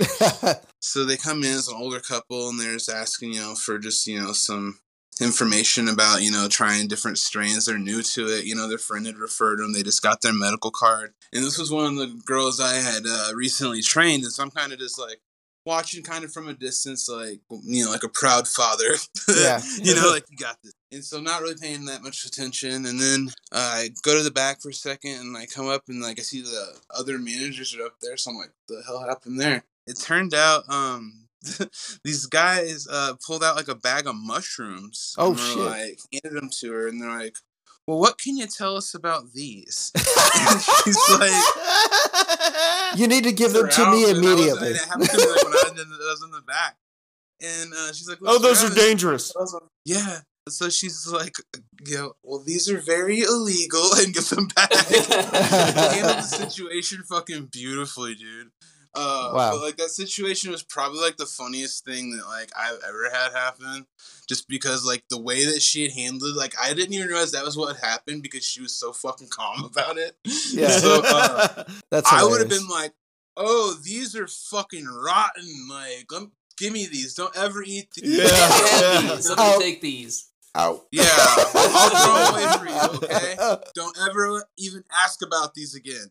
Go before the cops come. Go for before the cops come. I'll cover for you as long as I can. Just go. That's one, man. Uh, we get a lot of crazy homeless people uh, trying to come in, and not like in like the the sad way, like in like the bad way. yes, Right. I not like the like the like you know the I know exactly what you're talking about. down on their luck homeless people, like the high on meth and like Right, attacking the windows homeless people. right. Or bath salts or And fentanyl. so it's sad because you know, like our one of our security guards is like ninety eight pounds, Ooh. oh God. and I'm just like watching this poor guy at the door, like, all right, man, have fun, bro. There's a lot of people uh, that come in. Uh, I realize too that you know, like a lot of people can't fucking read, man. Some so like a lot of times people trying to pronounce some of these strains is the funniest fucking shit because like pronounce shit that's like nowhere near like the strain, and so I was like, you got to try not to fucking laugh, or sometimes You know, mispronouncing things and people not being able to read. I got a little bit funny sidebar, but totally unrelated. So, like this new Domino's pizza that, that's out, this or not Domino's, excuse me, uh, Little Caesars pizza with this pepperoni on there. I kept telling my wife, I'm like, oh, they got this new f- fakakta. They got this new f- fakakta pizza out. Please tell me she ordered a fakakta pizza. And she was like, "What? What?" How? Uh, she's like, "I don't. Is that a type of cheese?" And I'm like, "It's called fakakta." I kept telling that to her, and it was the fanceroni, Fanceroni. fanceroni pizza. the fanceroni. Panzeroni. It's uh, it's like the uh, we were talking the about this the other pepperoni day. Like cups the, up. yes, exactly right. It's got the little grease bowls, so you get to sip a little bit of a grease before you eat your pizza. Yeah, They just don't care, dude. It- it's fantastic. It's good though. It really is. I will say that. But yeah, it. pizza rather than the fancy running pizza. Doctor. I was in Italy for three years. I think that that's that's actually reputable. That's a good word for it. It sounds it sounds it sounds very passable, doesn't it? Wonder if Chris Pratt can do that whenever he's doing the Mario voice. oh God! What's some other wild stuff that you've encountered, Bert? There outside of just old people mi- mispronouncing stuff and bringing in shrooms and uh, the homeless trying to attack you. Yeah, what's weirder than that? What's weirder than that? What's weirder than that? Uh, well, I remember in the old days, I remember like the weirdest thing I thought was like, you know, people would text me at like any time in the day and be like, "Hey, you up?" I'm like, I'm, I'm obviously not up. It's like three in the morning, you know, and so I'm like texting in the morning, like, you know, like I wake up and there's like four other text messages like, "Hey, hello." Guess you don't want to make twenty dollars. Oh, Oh, Christ. It's God. like, it's at fucking three o'clock in the morning. No, I don't want to make fucking twenty dollars, man. Like, fuck you. Like, right. there's a lot of that. I thought that was funny. Uh, and also it was like funny and also sad the amount of people like back then, like just if like you had like weed, the amount of people that would try to like like the shit that people would try to like offer you for weed. They would act like it's like crack, dude. yeah. Right. They'd be like, dude, I'll let you hold this fucking like like I had somebody like one time like let me hold like a fucking tattoo gun and shit like For for, like fucking like twenty bucks worth of fucking weed. And I was like, what the fuck, you fucking crackhead. Wow. I had somebody one time like like they gave me they let me hold a bird as collateral. Oh and my they never god. fucking came back and I I had a fucking bird, dude. They just gave you a bird. it sounds like they unloaded a bird that they didn't want in the first place. The joke was really like, hey, give me some of that bud, and I'll give you this bird, bud. I like the bird, so I think they're like, "Hey, man, uh, Hey, coming from the law perspective, I, I believe there's a whole section of bird law out there. bird law." It is exactly. Yeah. Absolutely. File that under bird law for sure. You might have to get a bird lawyer, just a common bird lawyer. Yeah. Harvey Birdman, if only somebody I could got it. find a bird. Harvey Birdman. attorney at law, baby. I know like some of the crazy stuff back in the day, like as far as you know, when you're a kid, I alluded to this earlier, like you don't know the difference between what you're getting, what you're not. But oh, I had no idea what I was buying. There in the wa- day. there comes a time that you do start to realize though like the difference between quality and not quality so quite frankly kind of what that determination for us was at least is just you know passerby in the nights and you know just getting what we could when we could we started refer when i first had my first dank nug i remember that being a an entirely different oh, experience Oh yeah, when you get some It's a big really deal, dude. quality, Yeah. big deal. Absolutely And that's one thing people don't understand about the industry today is like most people that are, don't have any idea of what's going on. They're thinking back from experiences from like when they were 16 in the Right. 70s. You know what I mean? Like weed has changed so much Right. since then, and people Right. have no idea. That's what's funny, dudes. We get a lot of people that come in like that that are fucking cocky. Yeah. They're like I bet like back in the day, like they like you know people like, like Right. especially like like the Vietnam vets and shit. Like back in the day, they used to be all cocky, like smoking fucking weed and shit and listening to CCR. right And now they're like fucking I know like they come this in, they're all cocky and shit. And they're like, I got this. I used to smoke weed back in Nam. And then like, dude, that was three percent. Like this is fucking like this is like thirty three percent. This will fucking like like you- you'll fucking think you lost your arms, bro. Like I know that like uh, it's kind of like Reservation Dogs. Have you seen that show? Where like it's like uh, the kids living on the reservation. Oh man, it's fantastic. Taika Waititi does it. I think that was shot here. I think. But there's a uh, there's a bit in there where they go to get their uh, it's one of the kids' his uncle to help him out, and he actually like grew weed black market and shit sold on the reservation, and he buried some weed in the yard and he forgot all about it. So he goes to get it out, but it's been like years, like tens of years, like I think it's like thirty year old weed or something like from the Probably like seventies. Yeah. fucking nasty. and he's getting it out and he's smoking it and they finally take him to a dispensary for the first time and it's almost an exact scenario that you just Yeah. painted out like vietnam vet comes in and like he smokes a joint and he like gets like legitimately high for the first time in decades because he's just been smoking on this like hoarded dirt weed that he's had that he's been Ugh. carried around trying to sell on the reservation There's so many great videos on YouTube too of like old people experiencing weed for the first time. Man, it's great. Oh yeah, Well, a lot of them too, they come in like aggressive about it. Like they act almost like sometimes like they act like you're like trying to check their like manhood or something. If you're like, are you sure? You know. So I'm like, no, you know, It's like, that generation, man. Yeah, you sure you want this thirty five percent? give me the strongest one you got, and they leave, and I'm just like, all right, man, and have fun with the PTSD. right, exactly. I'll go to the loony bin with you, brother. Fire it up. yeah, yeah. Whatever, whatever they don't want to use the rest, just come back and, and make a donation directly to me. yeah. Tip your bud tender too. That's Yeah. another thing. Is that? Do you guys do tips there? Uh, we started doing that once we went recreational. Yeah, we just went recreational uh, in April. Okay, so like medical here, they, they allow tips, and like I see that all the time. That people do Really? not tip their fucking bud tender, and that pisses me off, dude. Because I have always done that. It's kind of shitty. So I thought that that was like, Yeah, I didn't realize that that that, that they even did here. yeah, But- yeah. They put jars up and stuff now. Well, I because they have a drive like a drive up window now too, yeah, which I is hit the ultra weird. all that. All the Yeah, time. it's a, like that's exclusively how I make my purchases is Yeah. through a drive through window now. order online. So I don't and- actually like go in. Yeah. I just didn't know that that was customary. Oh man, wait till you, if you guys go wreck, it's really funny. You just gotta like look around and just like wait for them to all start popping up like spirit Halloweens. That's kind of just like You what guys happened. like- they started just like creeping in like all these old buildings like fucking hermit crabs. Right. Do you guys like have DoorDash for weed yet? Because I heard that's going on in California. Uh, we have one starting called uh Herb Taxi, starting like month. But yeah, you pay like, That's like seven ninety five is like the fee, and then they just fucking bring it to you, dude. It's pretty tight. Yeah, that's the shit, dude. I'm I'm down with that. When that Yeah. starts happening in Missouri, dude, I'm be way down with that. Hell yeah, dude. I would love to have that job. That would be like a tight job. It'd be it'd be risky, but it'd be it'd be fun too, though. You know. Yeah, without Yeah. question. Yeah. That's another thing that's had to had to evolve, you know, on a state to state basis, which is why a lot of this has been left in the hands of the states. Obviously, is the fact that you have to understand and figure out how to navigate these waters. So, like in the scenario that we're talking about specifically, essentially, somebody, an employee, would be transporting weed for somebody else in a recreational sense. Now that happens here somewhat to some extent, like with beer, for example, right? But of course, all parties involved would have to be of age, and you know whatever the the laws are there. And what if you get pulled over Right. with it? How is that approach? Even though yes, it's legal recreationally, it's not yours. Right. But then, is that going to give an officer cause to test you to see if you're under the influence while driving? Which So, like, there's a lot of I have like gray understand that areas that. I think that they will present themselves with stuff like that. Not that I'm trying to speak against it, No, no, no. Right. but like it's just it's important to be aware of and be smart of before Right. you just go hog wild too. Yeah, Yeah, because we all know that we can trust one thing, one organization that's out there, one institution. It's the police. Oh, of course. Damn straight. It's Bert's shirt, which I, I pointed out to whenever he got on the call. So yes, you got to love that. yeah, I mean, like that's a big deal too, because like what you said with like uh, where's the line really?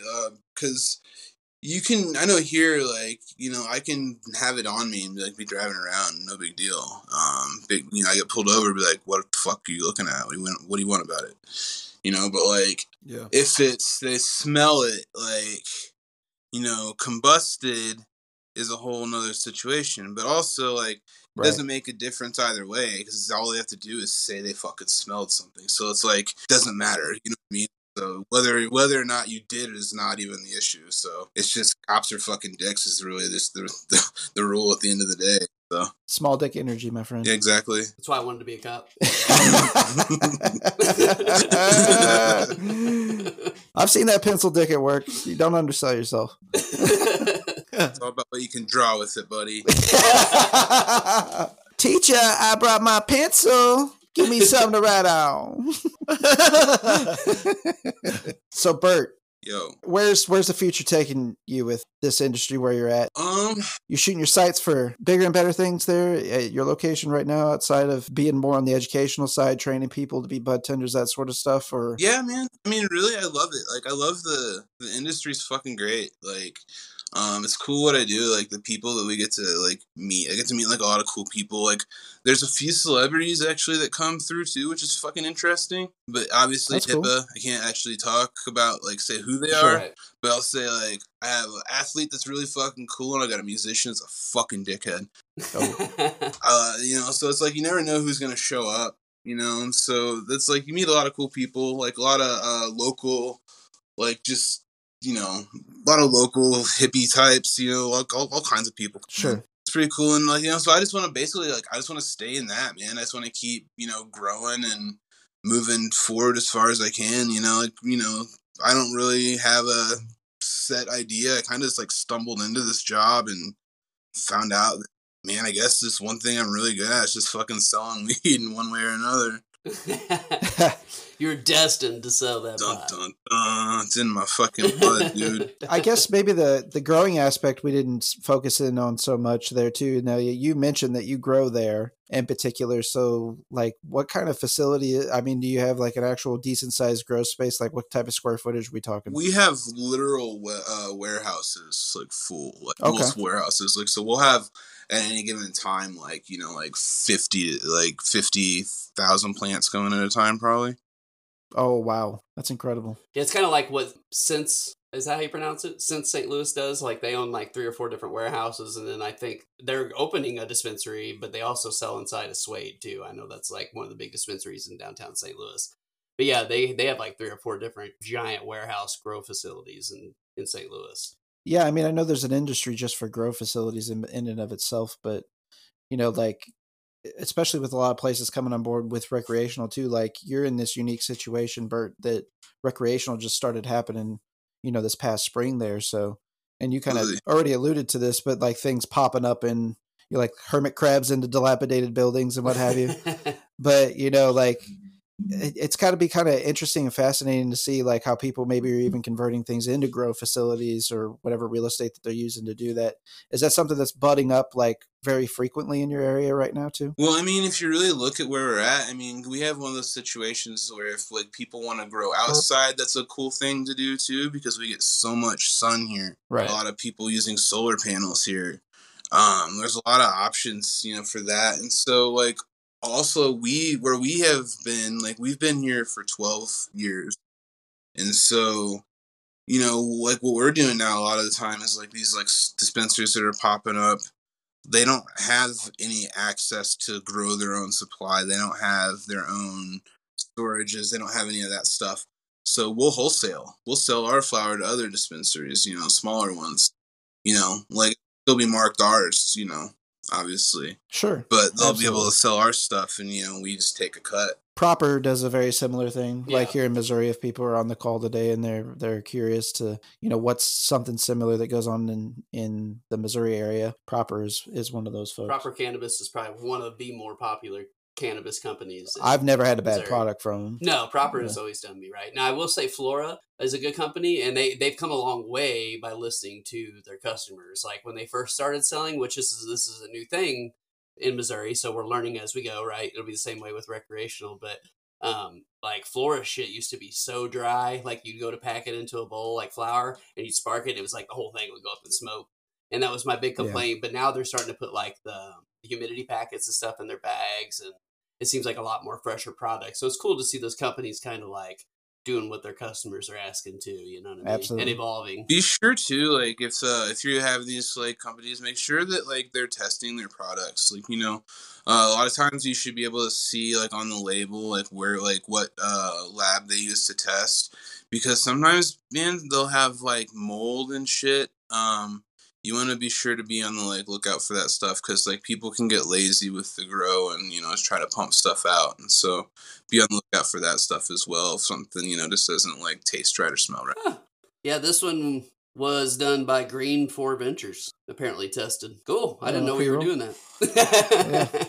Yeah, that's an interesting, cool thing to fucking know anyway. Yeah. Yeah, and it, it really is important, and it's a good point that Bert made. Is that yeah, you could perhaps get your hand on some bad products. So if you got like a mold allergy or whatever the case is, and you go to spark something up, like you know that that's pretty detrimental to your health. So Yeah, I, uh, you know, It's just like brewers. Uh, Right. Brewers taste their own product too. So I mean, right? Exactly. Yeah, a lot of I know a couple guys that I used to talk to in a forum because I did some cultivating when medical first came out here in Missouri. I did cultivation for the first year, and uh, there was some pretty bad horror stories of some guys like doing some incorrect drying and getting some moldy weed and like smoking moldy weed. And I'm like, I don't want anything to do with that, dude. Mm. Yeah, so sure. quality and quality control is important too. So yeah, without question.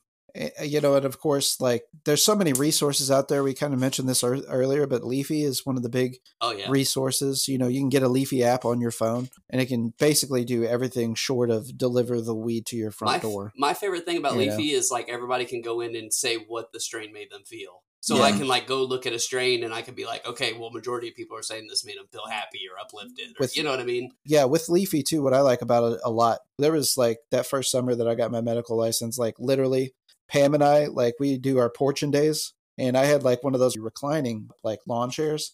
I went out in the shade and just sat on Leafly for like three hours straight.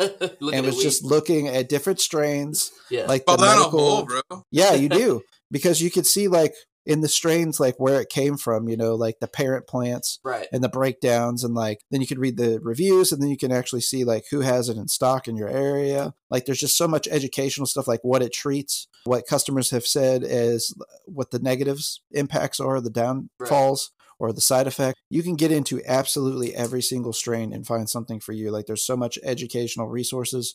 They teach you how to cook with it. I mean they teach you how to grow if you have cultivation even if you're going into it blind, there's so many resources out there, and Leafly is a good start. Yeah.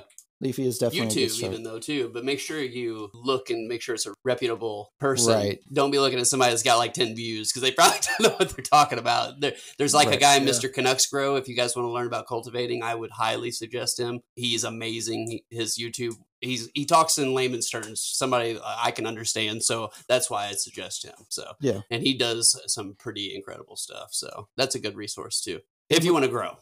As far as your dispensary that you work at, Bert, do they offer any type of educational stuff outside of just like the customers come in? Do they do anything extracurricular, like have class nights or anything like that? Oh yeah, man. When we went recreational, um, I uh, myself and my actual trainer, like I have like the, the like luxury of having someone who trained me that knows anything you could possibly know, man, about cannabis. Like any question I could have, she can give me an answer. And so, uh, you know, when we went recreational, I was, you know, you know, hired as a trainer. I I got promoted as a trainer, like you know, after I'd been there right around maybe six months. And uh, we did so we had to do a lot of promotional things, like where we go out and speak with the public about you know, just about cannabis and about like what's to Yeah, cannabis advocacy and what have you. you. know how to yeah like just like kind of ush like kind of ushering them into the new normal you know? And so that was it was all right. I mean because most of the people who would come in were people that had you know different kinds of you know medical situations that they were dealing with that they were just looking to get help with and so i mean i did about three or four of those in the you know in the evenings after like we were closed already just like you know kind of like rsvp style events and then um, so that was nice. And then um, this year we had sponsored uh, the state fair, and we Oh, had wow. uh, this big symposium that we had people come through, and just like it was a big walkthrough experience, and they could learn everything you know about cannabis and about you know different products and about our dispensary awesome. and about just everything, man. And uh, so it was a big deal and like i said because we uh, are actually had you know like i said i'm not gonna say who we are but we had got you know the top you know, dispensary in the state you know a couple years running Missouri and St. Louis in particular has tried has had some similar type events, uh, or at least the platform thereof as far as education, public events, They staged have events. the They had Grow Canna St. Expo Louis, every year. Canna Expo. With when it comes to like COVID, obviously that impacted some of what we were doing, especially as things were becoming legal in and of itself. But yeah, there's I, I think we'll see more and more of that going forward. But like if you go to any St. Louis event, so like for example, I took my wife for Mother's Day, I took her to the Laumeier Sculpture Park, and there was a lot of vendors there, as well as a Steve Ewing band was there, like playing Oh, music nice. and shit. But they had right outside of it, they had a shit ton of basically like different manufacturers in Missouri. So like Proper was there, for example, and, and various places. And then they also had kind of those pop up tents that could help you get registered for your evaluation to get approved for medical. So that's actually how we went through the means of because they were running promotion for my wife to get her medical specifically. So like there's there there is a lot of outreach that goes on with this as well in education and you know they would even take the uh, the time to educate you on various things about even if, prior to you wanting to commit even applying for a license and that sort of stuff and walk you through step by step. So if people are hearing this today and they just seem like so overwhelmed by it don't know anything about it whatever the case is if we've at least knocked down the prejudice of your you know opinions and what have you your preconceived notions. I'll consider that a win but know Hell that yeah. there's other you know resources and things out there. But you know we I, i'm glad that we were able to weave in some more educational aspects to the talk but i got to end on some funny stories. So i did want to tell this story before we get off here today and that was uh, an occasion. This is right before the first time i smoked weed. Josh actually smoked weed and i was uh, still on the back end of being straight edge if you will. Oh God, i went to a party with josh. I'm scared. Respect, man. Respect. Respect. and uh, this I went to a party with Josh and a group of people, and all of a sudden they all started smoking weed inside of a very small apartment. Like I'm talking like an apartment with a living room, maybe with like I'd say like six feet by like twelve feet. Yeah, There was probably like twenty people in the living room, yeah. I All think I in a circle. what you're talking about now. and everybody was smoking weed except for me in there. And I'm sure that I got a contact high and just didn't know what it was at the time. You know, we were all teenagers, of course, like 19. And so everybody's passing this joint around, and, and one joint becomes two joints, and you know people are getting skipped and so on and so forth because they're getting too roasted. And all of a sudden, police sirens. People hear it in the background, lights flashing. Everybody starts freaking out inside this apartment. Now, mind you, this apartment, it's nobody. There was really no other apartments around, so it wasn't like somebody was going to rat you out. And it was above businesses that were closed and had been closed for hours. right, right. So We were being smart about it. there was probably no no way that anybody was ever going to report anybody doing anything in any of those apartments. However, being a bunch of teenagers smoking weed, like everybody was ultra paranoid. oh, dude. so everybody just starts freaking out. It's like the scene from a like it's like the stereotypical scene from like a kid house party movie. You know, like the cops come and bust it up and everybody's running around in circles, like freaking out. Oh, well, Josh, his immediate idea is to jump out the window of this apartment Oh, onto the shit. roof. It has like an awning out in the back of it that goes like to these other businesses below and just hide out out there. And so like I'm I'm like pretty like uh, I guess relatively innocent person, you know, in the sense that like I don't fucking know what to do. Like this is the first time I've like had a fear of being like caught by the police of anything, even though I wasn't doing anything. right. So I'm just like following Josh's lead, and we go and sit out on the roof of like these businesses for like hours. Hiding. Yeah, hiding essentially, and hoping that the cops aren't going to see us. Literally sitting on the roof of a business. dude i will say like i like and again this goes back to the stigma but when i was like a teenager and we did have weed dude i was the worst paranoid person Well, because it was scary back then, dude. Because they would come after you for that shit. yeah like and especially small town cops because they're bored they got nothing better to do than fuck with people Yeah. you know what i mean Right. so like if they found you with weed they will fucking make a night of it and i just i was They so, see more than two people in a car that coming for you. Yeah, so Absolutely. I know that like I had a situation like I only had like one big holy shit situation when I was with like with weed was uh back when I Oh. was I was selling myself, not selling myself. But Oh, damn! He's the whole package. yeah, I know, yeah, all inclusive, baby. Well, when I was, you know, had my own thing going, like I took one of my friends with me. I'm not gonna say her name right now because I'm not gonna out her because she's, you know, good.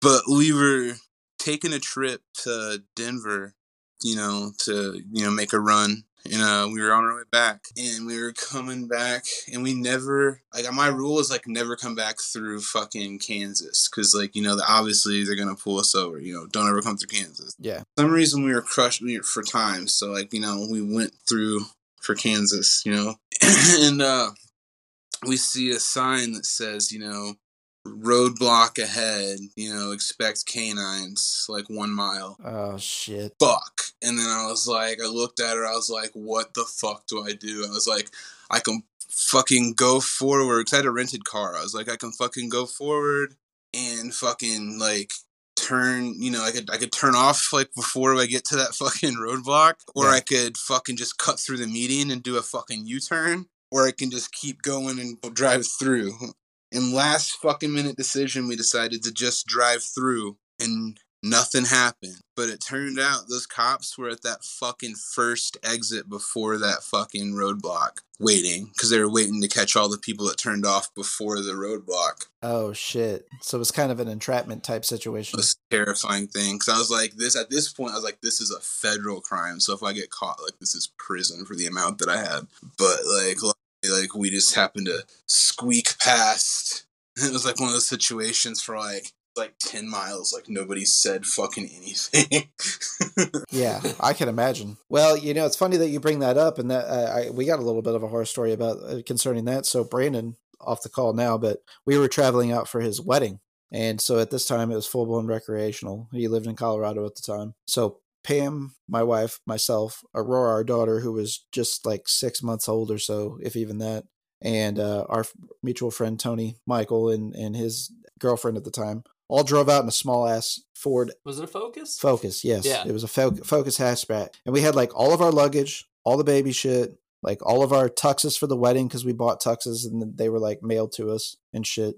Like we we had to pack all that shit in that tiny ass car with four full grown adults and a baby. And we were driving. So everything was like layered on top of each other. Well, Tony and I had the smart idea of, okay, we're gonna put our suit suits on the very top so they don't get wrinkled, mashed up, folded, what have you. They're in good condition when we get to the wedding. So we drive from Missouri to Colorado to Denver essentially. So that's a long ass trek. Oh, You've driven yeah. it, you know it, Bert. oh yeah It it's a 16 plus hour drive. oh yeah 16 for you guys Yeah, with stops and everything. We're dri- we're on our way out there, and we're on Highway 70, right in the middle of dead middle of Kansas, and we start seeing state troopers like over and over and over. Now, this part of it makes no sense because we're driving to Colorado, not from Colorado. yeah that's you. weird I see a cop.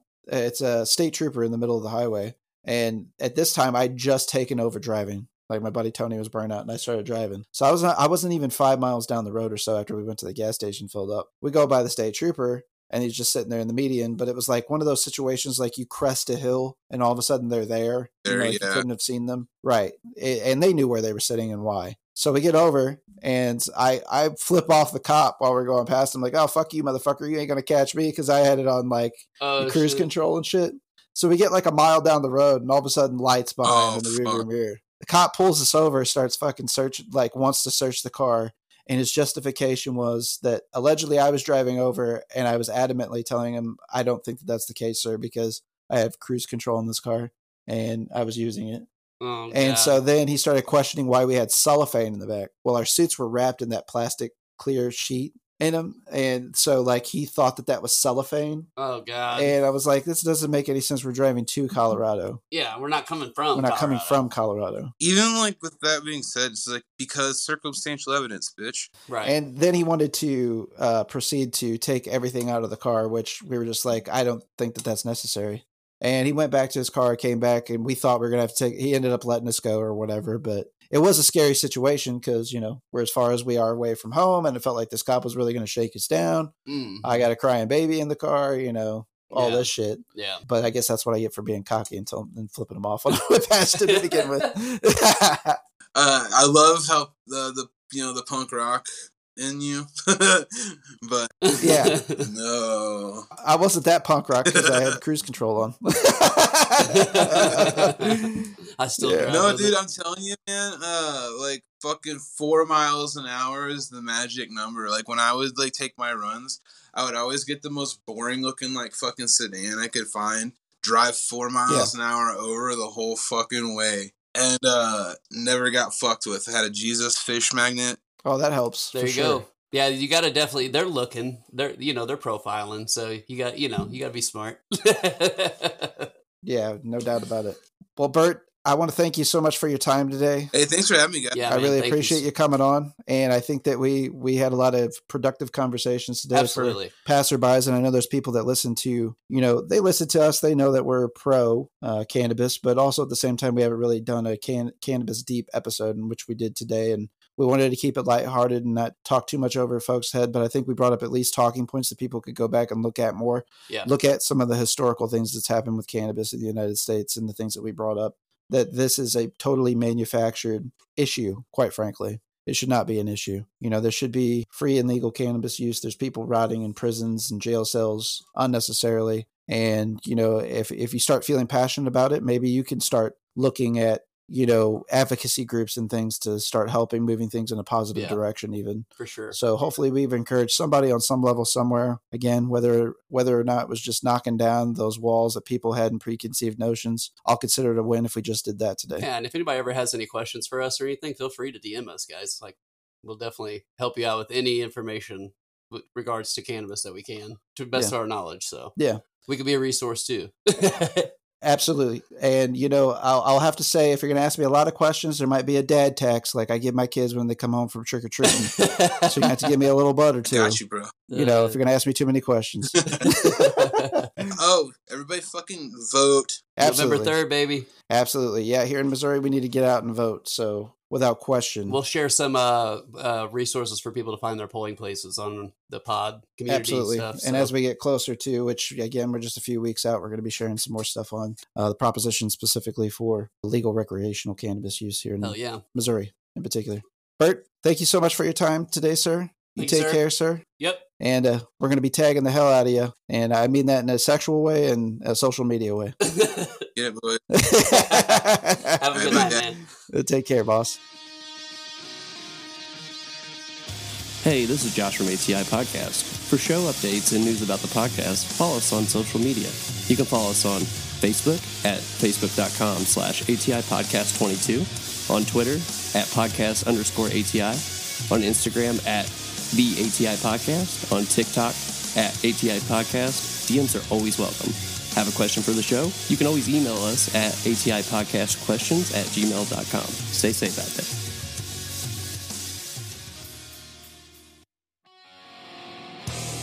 This is Barrett from the ATI Podcast. Each week, Josh and I discuss current events, pop culture, music, TV, movies, politics, sports. Nothing is out of bounds. You can also tune in to learn about rising artists, small businesses, whether it's music, graphic design, filmmaking, or even a brick and mortar mom and pop shop. We will be spotlighting folks and their endeavors. Listen to us on Spotify, Apple Podcasts, Google Podcasts, Amazon Music, Anchor, or anywhere you enjoy your podcasts. Just search ATI Podcast. We would like to thank you for your continued support, and as always, please stay safe out there.